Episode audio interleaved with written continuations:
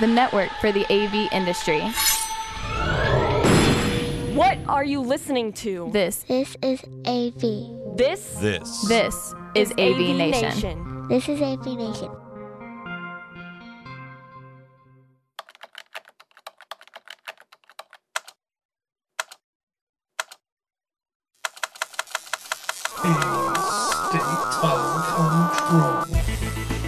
A State of Control.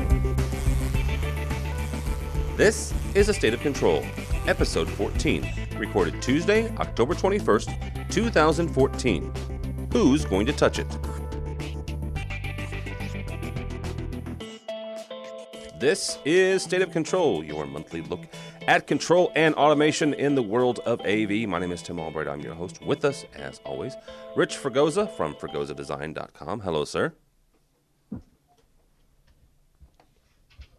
Morning, morning. Actually, I had a really weird lockup right as we started up, so uh, I guess I've got to do like my quick robot jitter thing it to is, catch up. It is the it is the week for that. Is the month for that. it you is know, a week of interesting technical anomalies. Indeed. So, celebrating, getting ready. Game one. For what? So, what game? Some some odd baseball game. They're having this weird fall baseball game. You know, you see, see, they stopped they stopped playing baseball in Saint Louis thanks to you. I'm just want to point that out there. So. There was many. Uh, there was there was there was much gnashing and, and wailing and gnashing of teeth from, from the sounds of it. From what I heard, some of the reports. Yeah, it was not. Uh, long story short, if, if our if our manager's still around come spring, I'll be I'll be surprised. Although he he does have a contract and silly things like that. So, uh, all right. Uh, from the other side of the uh, of the country, Mister Steve Greenblatt from Control Concepts. How are you, sir? I'm doing great. How about you? Doing well. Doing well. Uh, it's funny, yeah. I actually, I, my blog this week, I wrote about why we talk about sports so much on our shows. Um, Steve and, and, and Richard are two guys that I still continue to talk about sports with. So um, whether it's the, the Giants football or the Giants baseball, we can talk about both Giants. Although Steve probably would rather not talk about the Giants football this year. Yeah, not much to talk about here. No, no. I'll still talk about the Bears. They stink, but I'll talk about them. So. All right, uh, let's talk about some, some. Here's the thing. Th- this month is going to be kind of interesting with uh, with State of Control. Um, uh, as luck would have it, last week I was I was uh, I was uh, uh, very honored to to be invited to uh, to an A V I Systems uh, event, and I got to talk about uh, control and, and automation uh, with some end users and, and, and things of that nature. And it was good stuff, good reviews. Um, Uh, so much so that I'm still I'm going to do the same thing in, in Detroit next month on the twelfth of, of November. So if you're in Detroit, come check that check that out, and you can tell me how bad I suck. So, uh, but it, this this month we're going to talk about some uh, some uh, some things that, that InfoComm's doing and some other stuff that um, that we're going to we're gonna kick around first. First of all, uh, Steve, we'll talk. We'll start with you on this one. Um, InfoComm has developed this. The idea, right, of the exceptional experience. Um, we've, we've talked about it before. We talked about it at, at InfoComm and a couple other places. From our aspect and from the control and automation folks' aspect, how do we do that? How, how do we deliver uh, an exceptional experience uh, to the end user? Because honestly, that's who the, who the people that are interfacing with the, the stuff that we do, right? Um, with whether it's the, the touch panel or the, the mobile app or whatever, how do we how do we deliver Uh, an exceptional experience uh, to the folks using our stuff? Well, I, I think it certainly starts, or, or the control system has a big part in it, and uh, it, it you know, the that that question, obvious uh, from from my perspective, uh, it has to depend on who the user is and what their needs are and what what the intention of the space is. It, it certainly is subjective, um, but. The control system has a large part in it, and one, one thing that I will say is the if a control system is not done right, it can certainly spoil an exceptional experience, and, and that's something also to think about. Um, so it you could lead with the control system, and you and and make that uh, really guide a user, make them comfortable, make it so that they feel that the system is tailored to them. Uh, they don't really need to know what goes on behind the scenes. They don't need to know what the the acoustics of the room are and and and what some of the physics of of the the visual angles are, but that they do, do need to know about is what they're interacting with, and, and that typically is the control system, whether it's a touch panel or, or even if they're walking into a room and, and the, there's, uh, the system is automated for them.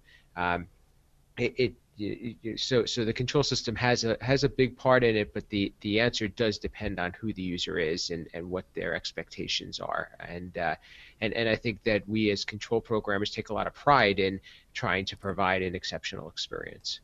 All right, uh, Rich. Then, what um, depending on who the end user are, it, the end user is. See if I can talk this morning. Uh, what what goes into this? You know, what goes into delivering this exceptional experience? Is it you know, conversations on the front and back end? I mean, what, what all goes into this process? Well, I, you know, I think that the, the first thing, and again, I, I, I from the programmer, you know, software engineering development side, you know, it's sometimes heresy when I say this, but make it pretty first. It, it's, it's, you know, I, I, I think that it's, um, it winds up getting pushed under the rug as, oh, you know, it's it, that that isn't conducive to the user experience, or, you know, it really shouldn't matter what it looks like, you know, it's got to work first. And yes, absolutely. You know, I mean, the, the underlying the underlying effort is going to be, look, it's got to work. It's got to work. Uh, it's got to work reliably. Um, it's got to work quickly. Um, and you don't want the U I to slow down the process. But, you know, I use the word, it's got to be palatable more than anything else. You know, again, if, if you go into a restaurant and somebody hands you a delicious meal, but it's gray and brown, it doesn't matter how delightful it might be once you put it in your mouth. But at first glance, you're like, eh, not so sure about that. And especially with control systems, is that, you know, you, you know, the, what's the adage, you know, you eat with your eyes. And I truly believe that. And so our approach has always been from the human side, you know, looking at elements at, and, and it comes from research, you know, who are you dealing with? What's the company? What are the color palettes that they already have established? All the things that are part of the user interface experience completely, you know, in total, holistically dealing with it. And, and there, I, I had to get a West Coast, you know, I got, had to get the holistic thing in there, man. I, you know, can't have a show without one. Uh, but, you know, again, it's, it's there, there, there has to be, and, and again, if you look at companies that are successful in tech, you know, when they're reaching the end user. And keep in mind that that's what we're still dealing with, an end user, yeah. Whether we're in a boardroom, in a classroom, or in a residence. It's still an end user that you're interacting with, somebody who may or may not be comfortable with technology. And the only comfort level that they have with it is probably the smart device that they're having in their hand or their computer in front of them. And they've kind of established the rules. So they've been trained a little bit in terms of what to expect and in terms of colors and buttons and and and and look. Um, I mean, you can li- take a look at uh, you know when when there was a huge uproar and Apple switched over from their skeuomorphic design to now this new flat design, and everybody went, oh my gosh, you know, we can't believe it. Take a look at every single app that's come out, you know, in the past what three months. Notice that they all completely changed their look. Why? Because rather than saying this is how we've always done it and our you know, our, what we do at the core is great, they changed the skin because they wanted to make it, again, more comfortable. And that's really, I think, the uh, um, kind of a lesson that in our, we really need to look more closely at, which I don't think that we do more often than not, which is look at the user, look at what's around, and then, yes, you're going to tailor it. I mean, a boardroom's different than a classroom. And, you know, a... Uh, outdoor, you know, patio is going to be different than either of those two. But at the end, you're still dealing with individuals who ha- already have a, a perception of how they're dealing with their systems. And so, you know, for me, again, I, I like I said, probably the best approach that we take is we take it completely away from, you know, everything that's underneath, the nuts and bolts. That's that's what we're paid for. You know, that's why we're here. And then focus more on the what are you comfortable with? What have you seen before? What do you like? And and and it, it like you were just saying a little bit earlier when you asked, is it it starts with research. It starts with getting to know the client. And and Steve, I I know is going to agree with me on that. Is it's interviewing the client. And at that point, once you decide what needs have to be addressed, then it's a matter of tailoring it for them in a way that anybody can walk in and use, that or somebody who works at that company is is going to be comfortable with it. All right, so let, let's take that a step further. Um, Rich does primarily residential, and, and, and Steve is more in the commercial education. Who are we talking to then? I mean, uh, Steve, we'll start with you on this. Who are we talking to uh, as the end user? Is it uh, the purchasing agent? Is it uh, the C E O, or is it someone someone in between, or is it is it a, a committee? As much as I, I hate uh, I hate suggesting that, because sometimes, you know, too many the, the old saying, too many cooks. But you know, who who is it that we're talking to? Sure. Well, I'll start off just by saying first, uh, there's always this debate as to which one's more complicated, commercial or residential. And, and you know, one of the things that I s- start with is that the big difference is, is that commercial, you have to cater to the masses. We have to provide a solution that is going to be good for many different types of people that walk into a room, and and and, and really follows best practices and guidelines, and and ha, you, ha, has uh, a bit of a proven history. Whereas residential, if one person is paying for it, that's they get what they want. Typically, I'm sure you know you have to stay. You, we have to guide them properly, but but it, it I think the rules are a little different. And and um, to, so to answer your question. Uh, I, I think that it needs to be a consensus, but, but it doesn't really always have to do with what the user is, thinks that they want. Uh, and, and that's one of the things that I try to, to always discuss. So in, in an ideal situation, it'd be great to sit at a table with a, a, a representative from a user group and a representative from a technology manager group from an institution, and be able to present with them what we think is a, a good solution. And usually we start with that as a basis, and then we work forward. And, and we and, and I think one of the angles that we have to take is this is what we have done in the past that has been successful, and I think that that usually is a good starting point for them, because a lot of times their experiences are going to be a lot more limited to than what what we uh, encounter, and uh, to to follow along and, and and just deliver what the user is asking for is not always what's best for them. Well, that, that's true. And the one thing I'll say about what's more complicated, what's what's harder, I've seen Rich Fregosa's programs. Uh, I'll program a boardroom any day before I do oh, me a resident. Too. Me oh, too. Good Without Lord. a doubt. Yeah, that that's the that's the difficult part is is the back end. So. Uh, all right, Rich, uh, with the exception of, you know, the obvious answer of the homeowner, who are you talking to uh, when it comes to, you know, the interface? Um, homeowners, obviously, definitely part, but we, we like to interact with the design team whenever possible. Um, because, again, it's, and, and this, and again, I, I mean, I, I I'm finding, you know, the, the we do also do commercial, and primarily we're like executive boardroom, or we wind up being in, you know, not necessarily kind of the for the masses rooms. So we wind up being working from a residential side into a commercial application, but um, we found the similarities in that it's it's you know obviously you know the first thing is who's going to touch it, and then the second thing is, are we in balance with everything else?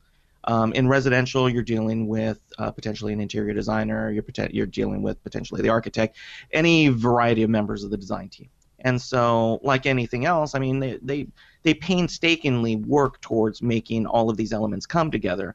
We try to bring that that same unity in terms of our, our layouts. And in commercial, we just call it branding. You know, uh, you know, when we're working for a company, they spend a whole lot of money and a whole lot of time with their marketing message and who they are as a company, down to the font that they mm. use. You know, again, and if you think about it, again, these are these are things that. These are the details in terms of if you have, and again, as the touch panel, and you walk into an executive boardroom, and there's twenty-four seats on this one hundred thousand dollars custom-built conference table that they've made, you know, and they've made this the ultimate home court advantage, you're the forward-facing part of that entire system.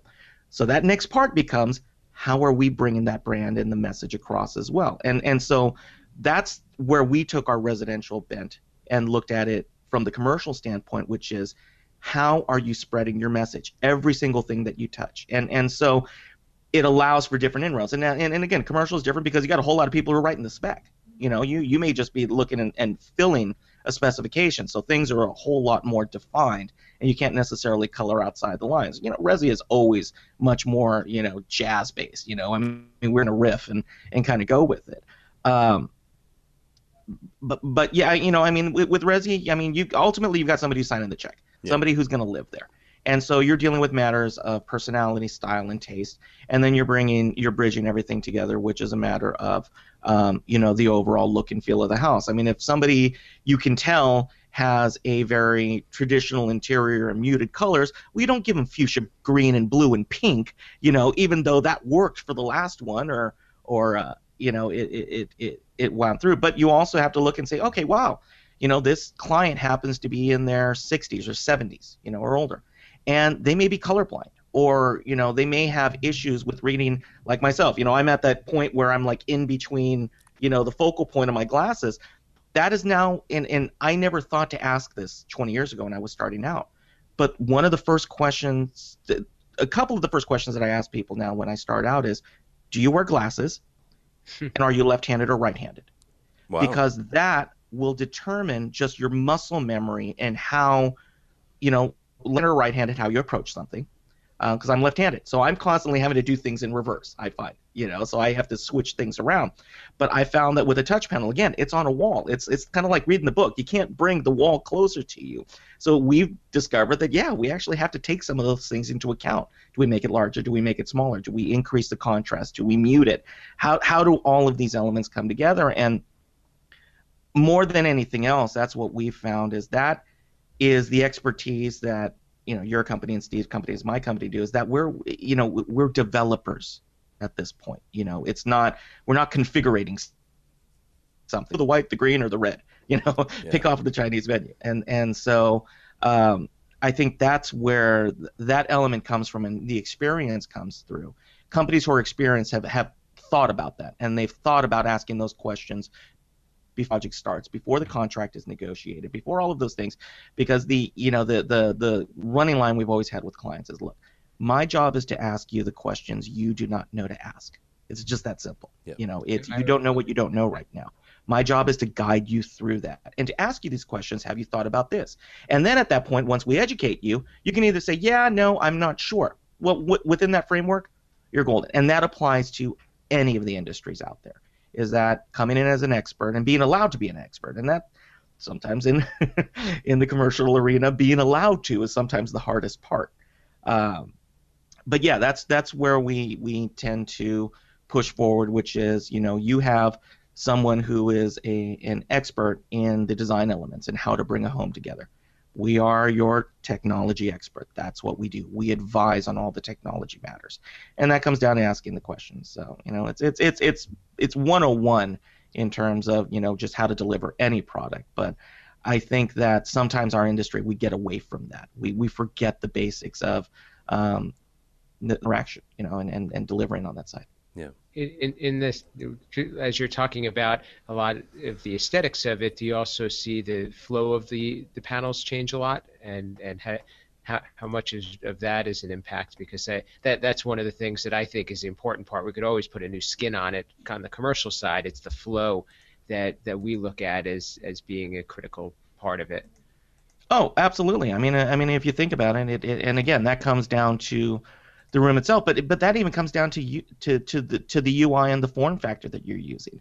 Um, you know, common areas are going to have a different size necessarily than a master bath. Well, that's no different than when you're in the conference room itself at the table, as opposed to an ante room off to the side, or something that if you got a um, a large meeting area, you know, and you've got a projector, and you may need something for the technician in the back of the room, as opposed to what you need up front for the presenter.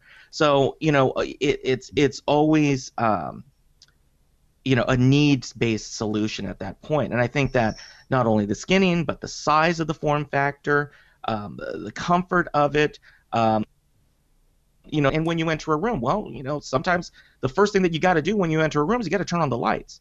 You know, forget the audio, forget the projector, forget the video conferencing. You got to be able to see the thing first. You know, and those are like what you were talking about, Steve, is absolutely is the flow, which is, you know, how is the space used, and then you work backwards from that. Um, and sometimes, you know, you don't know how the space is used, and and and again, that's where really the response is is that that's where experience comes in. Uh, we've done X amount of projects of this type, and eighty percent of them we found that people are more this way, fifteen percent this way, and then there's this five percent that use it this way. You don't know what you are yet. We're going to go ahead and provide a framework to, to allow you to be any of these. Um, but, but, you know, I, I mean, it's it's still sales. It's a relational approach, and sure. you know, I, I I say the dreaded S word, but it really is. I mean, if you are going to be a good programming house, whatever that means to you, the sales component is really the relationship component, and you need to be able to sell through the relationship to be able to get them what they want, because that's the only way where you're going to earn the trust.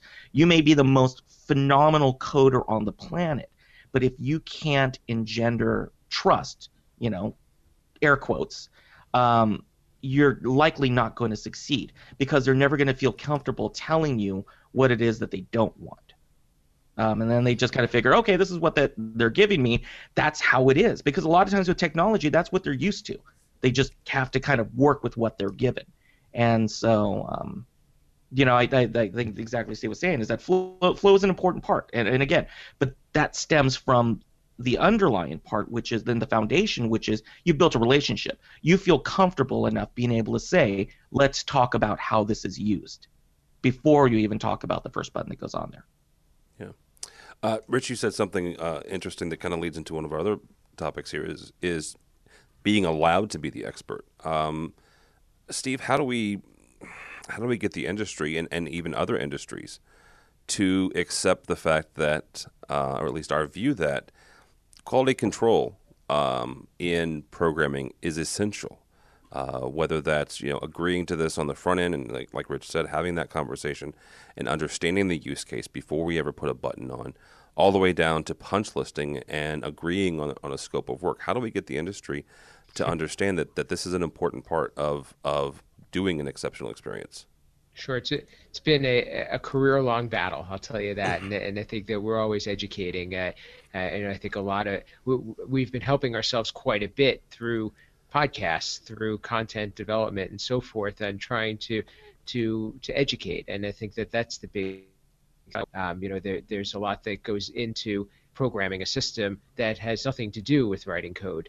Um, ev- everything from being able to to prove out that a design is going to work, to identifying that the right equipment is chosen for the application and that it can do what is intended.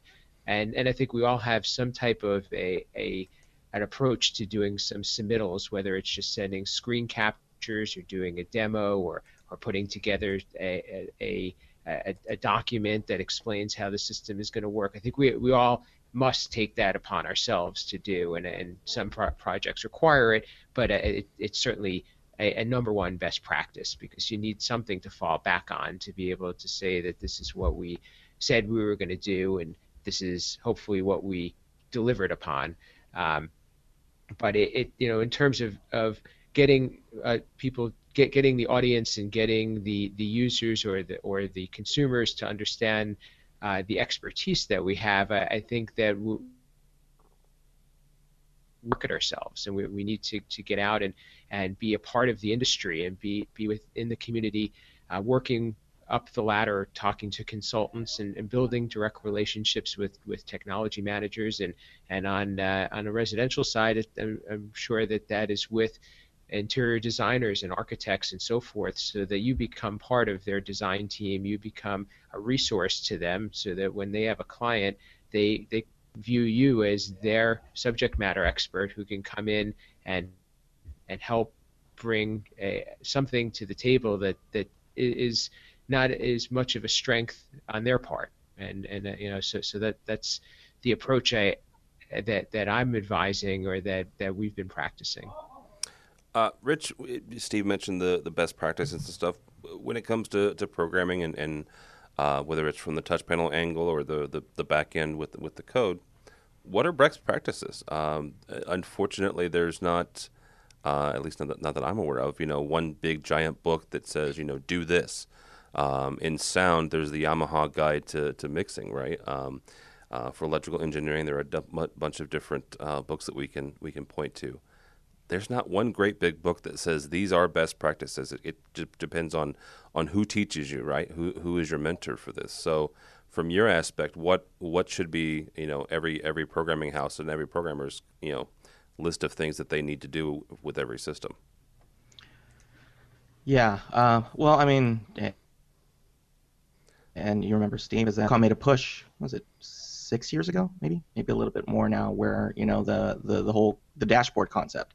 And they were, they were definitely focusing on trying to say, look, let's, let's, let's use the industry knowledge that we have to create some best practices in terms of layouts and where buttons should go and, and, you know, how user operation and flow, and these are the things that should be expected. Um, you know, the, the issue we have, I mean, again, look, look, look right now at, and, and not going to point anybody out, but let's look at several of the automation companies that are out there that are putting their new configurable solutions, right? They all have different approaches on how they're doing it, every single one of them. If you look at Company A, Company B, Company C, if you look at their dashboards and how they've decided to present the information from you, it's a little different, each one, in terms of how they lay everything out. The information is still all the same. You've still got music, T V, climate, lights, cameras. But if you look at how they all approach it, they all said, well, we're going to do it our way. You know, in the industry right now, that's what we're seeing, is that, like, with, with the hardware manufacturers, you know, they, they all could have kind of decided on some form of format to how their A V receivers would look. But yet, every single manufacturer said, well, that's our secret sauce. That's what makes us different. That's what makes us better. That's what allows us to do X, Y, and Z. Um, I think that from a programming standpoint, um, you know, they're, they're the, the, the one universal rule that we have with any project that we do is this needs to be written so that I can come back ten years later and know exactly what's going on. And a lot of times... Okay. All right, I'm going to stop you with that, because you said that to me more than once. Uh, as you have been one of my mentors, you and Steve both. How the heck do you do that? I'm sorry, but there are some programs that I've written three or four years ago, and granted, this is before I started listening to you, uh, but I have no freaking clue. I have to get out the drawings and stuff. How do you do that? How do you make sure that you can read your own, you know, your own, your own programming several years later? Takes a while to develop a style, but well, I, I, I would, I would, yeah, I mean, c computer science one oh one, I mean, that, uh, that one is that the, you know, you got to be able to read what you wrote, and you got to be willing that somebody can step in and read what you wrote. Um, I, it's, whew, yeah, I mean, there's almost a show, yeah, there's almost a show over that. I mean, I, I, in, I, I absolutely, de I state with, with, with, with uh, all the conviction is that I, I am a complete dictator when it comes to that. It it is, because again, I've had to come back now on some projects close to twenty years after I wrote the original code. And if forty-four-year-old Rich could travel back in time to, you know, see twenty-four-year-old Rich, I'd start slapping myself around the head for the lessons that I wasn't following then. Um, you know, and again, especially with, as an example, and and you know, we offer. You know, and we put the pressure on ourselves uh, on this yeah. one, because we offer what we call a, a conditional lifetime warranty on all our programming. It's like, look, if I broke something and it, I, I don't find out about it until five years after, I'm going to go back and fix it, because I broke it. It was, yeah. it was never right to begin with in the first place. So we wind up putting the pressure on ourselves to say, well, we got to make it right the first time, and we need to be able to cover it. And every single uh, you know, programming suite that we have out there has the ability to annotate your project inside the project itself. It just takes time, and and it takes a matter of going to do instructions together, and and, and again, it's it's it winds up being also a company best practice thing. I think that what you do for a one or two man shop is completely different than for a twenty man shop. Um, you have to have the ability to put the the documents together to scale. I mean, the, the good news, honestly, is that there's lots of software development tools out there that do it for you automatically. I mean, just revision software. You know, software versioning um, allows you to do a lot of that these days, and these were tools that we didn't necessarily have a lot of years ago, but we borrow a lot from the existing tech industry that's out there. I, I mean, we've gotten to the point where I'm really tired of reinventing the wheel, just because we're in the A V industry and not the I T industry or the tech industry, and and so it's a matter of saying, look, they're doing it right. I mean, we're a decimal point correction in the greater tech sector. Yeah. So if they're doing it better, let's find ways that we can adapt what they do to our market, instead of constantly, you know, readjusting it and readjusting and readjusting it and, and kind of baking the cake from scratch every single time. Um, But but in terms of best practices, I mean, obviously, document everything. Keep it together. Keep it in a place that you can actually just hand over the package.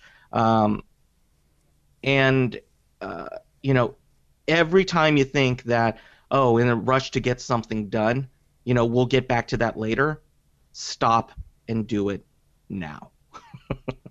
um, that's that's the biggest one that we've come across, because it's always bitten us in the end. It's like, oh, you know, we're rushed, we're on deadline, we've got all these things to go, ah, we'll get back to it. You never do. Yeah. And at that point, you wind up creating, you know, and again, if if you're a third-party programming house, your money is made on delivering product, software, and then getting on to the next one and getting paid and getting, getting on to the next one. You start building enough time bombs for yourself over time where you poorly document, you know, you don't annotate your code correctly, you kind of do weird one-offs just for the heck of it. Um, your profitability on a project, because again, and, and again, one of the lessons I, I think I, I, I always kind of talk about this one is that your profitability on a job isn't the moment you get paid. It's over the life of the project. How many times do you have to go back? Because every single time you're going back, you are just hemorrhaging drop by drop. That bit of profitability keeps your company going. And as you do it longer and longer, you have more projects in the pipeline. All of them are dripping all over the place. Um, you know, sooner or later, it, it can get overwhelming to you. So, you know, we we stress, you know, just just focus on doing it right. It's not always easy, but take the time to do it. Okay. All right, uh, we're going to wrap up the, the, the show um, with uh, this other little piece of, of, of hot news and, and stuff. Uh, at C E D I A twenty fourteen, all three of us uh, were in attendance there. Crestron unveiled what Ping is, P Y N G. Uh, it is a configuration uh, piece uh, from them. It's a, it's a piece of Ping hardware uh, that interacts with, uh, with an app that you get either on uh, an iPhone or a... Uh, a um, Uh, an iPad. I believe that's... I don't think they have an Android app yet, do they? Not yet. They'll, okay. They're, they will be coming out. Yeah. They're, uh, they're just focusing on this right now. But it's configuration, right? It's it's an all-in-one configuration piece. And some of the consternation that, that came out of that was, it's the end of programmers as we know it. The end is nigh. Hang up your hats and go do something else. You know, become an accountant or something, you programmers. Uh, so, since us three are programmers, Steve, we'll kick this off with you. How much truth is that? I mean, uh, is is it is it the end of programmers as we know it, uh, or is this just another piece that, that Crestron has released that, that makes it easier for some folks to do certain types of projects? Uh, I, I mean, I the, I can't, definitely can't take the sky is falling uh, approach. Uh, you know, programmers are going to be around for a while. Uh, you know, and, and I think that the the proof in that is that we. Uh, of all the things that I said earlier, the what what expertise we bring to the table, and and I think the most important part of that is is being the one who kind of knows how everything goes together, and and how and, and how to find why something doesn't work, and that's that's what we see a lot. We're relied upon quite a bit for just plain troubleshooting and knowing knowing the equipment and knowing devices and.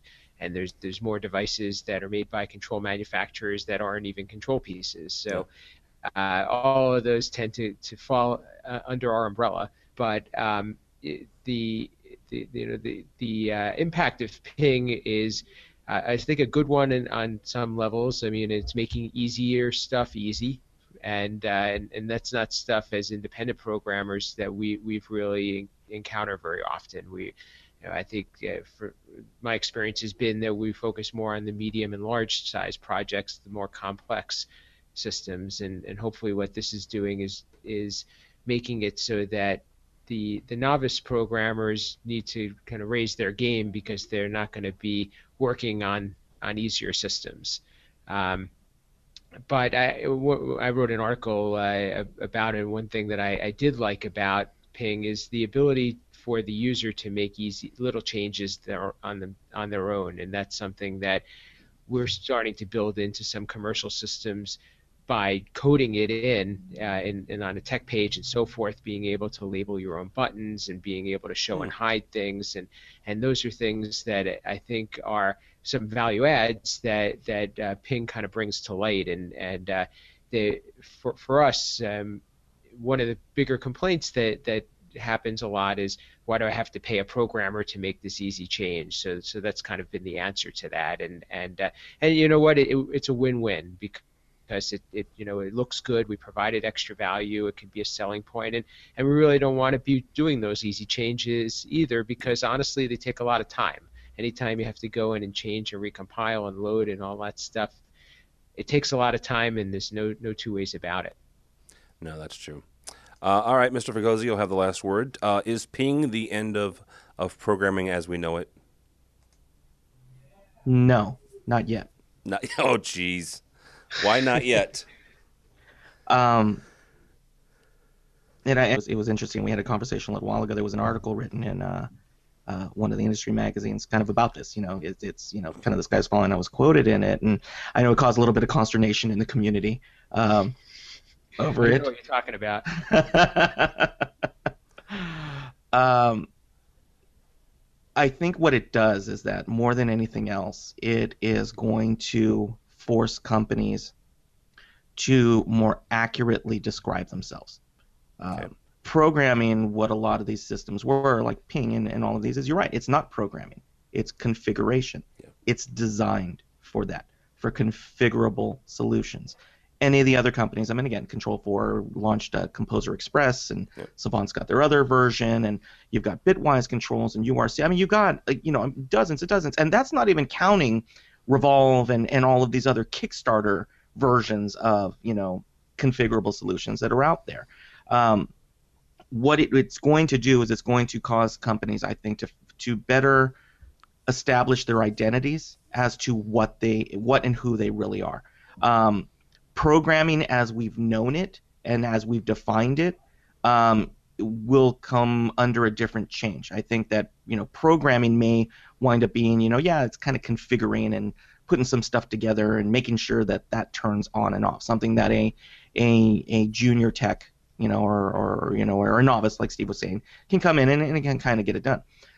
I think what will happen is is that we will see that companies who are third-party companies, again, who kind of we're talking to right now, Um, are going to have to make the decision on are are you going to try to make a living on configuring, or are you going to try and become a true software developer?